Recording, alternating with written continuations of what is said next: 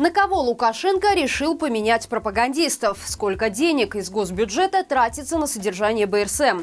И как белоруска помогает беженцам Польши? Об этом не только в ближайшие несколько минут.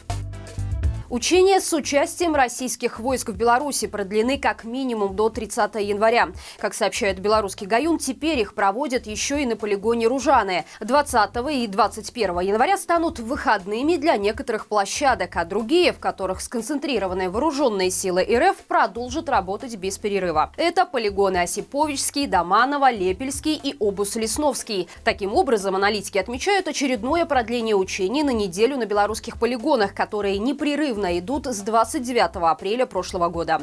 Общее число продлений составило 39 недель. Вооруженные силы Беларуси делают вид, что улучшают навыки и становятся более подготовленными к обороне. Но, как и ранее, они не готовы к наступательным действиям ввиду отсутствия реального боевого опыта.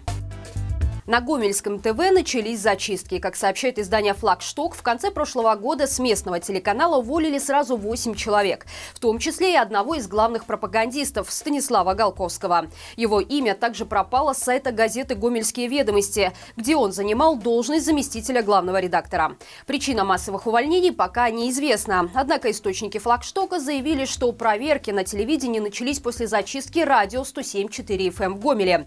В октябре 2022 года оттуда уволили троих ведущих за то, что они в эфире упомянули имя Юрия Дудя. К слову, на место Станислава Голковского в газету «Гомельские ведомости» назначили подполковника милиции. Журналиста в погонах зовут Виталий Пристромов. До недавнего времени он возглавлял отдел по связям с общественностью МВД местного болисполкома. Гомельчане могут помнить его по 2020 году, когда во время массовых протестов он координировал фото и видеосъемку протестующих, многие из которых впоследствии были репрессированы репрессированы.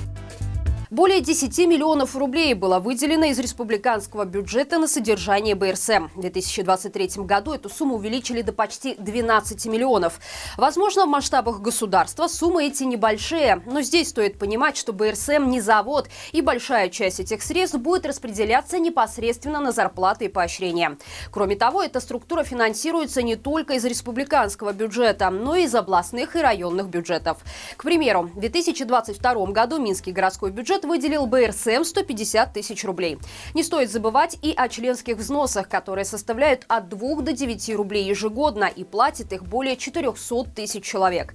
Судя по графику, опубликованному аналитиками проекта Коштурада с 2018 года по 2020, рост финансирования БРСМ ощутимо превышал инфляцию и составил от 10 до 16% процентов в годовом выражении. В 2020 прирост составил всего 5%, видимо потому, что в стране проходили массовые массовые протесты. И активной поддержки со стороны молодежи правительство не ощущало.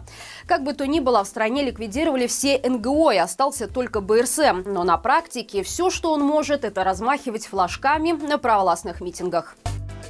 Беларуси рок-группу Торбенд признали экстремистским формированием. Соответствующее решение было принято КГБ 16 января. Ранее песни этой группы также признали экстремистскими материалами. Сами участники Рогачевского музыкального коллектива, в составе которого четыре человека, вместе с женами были задержаны в октябре прошлого года. За каждую песню им продлевали сроки на 15 суток. Возбуждено ли в отношении музыкантов уголовное дело, пока неизвестно. Однако признание их экстремистами уже свидетельствует о том, том, что, скорее всего, одним административным преследованием тут не обойдется. Напомним, группа Турбен стала известна такими песнями, как «Мы не народец», «Живе, уходи». Они собрали миллионы прослушиваний и играли из колонок на всех протестных маршах.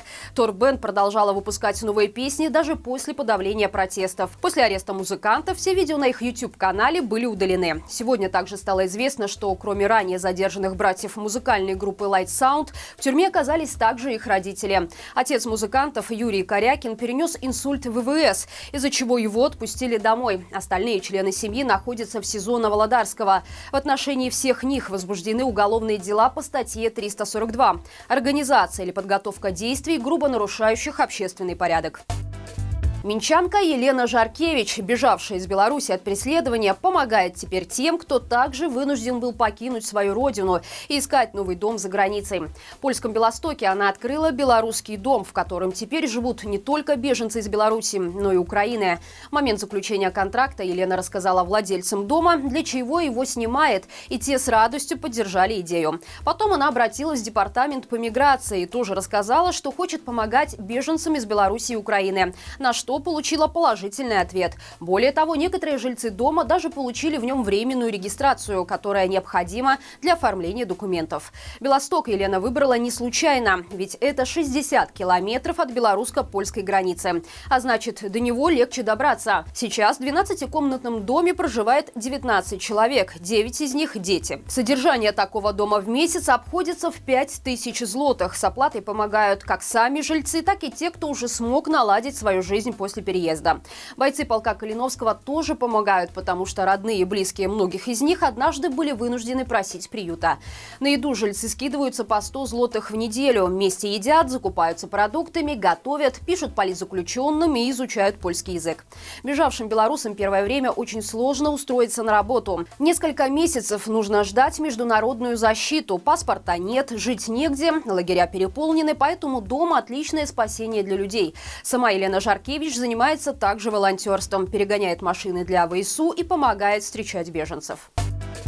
Друзья, на нашем канале появилась новая рубрика репортажей. Сегодня вышел новый выпуск. Разбирались, почему Украина продолжает придерживаться мягкой позиции в отношении режима Лукашенко. При этом обвиняет белорусов в бездействии. Ссылка в описании. Не забывайте также поставить э, лайк этому видео и подписаться на оба наших канала, а также нажать на колокольчик, чтобы YouTube сообщал вам о всех наших премьерах.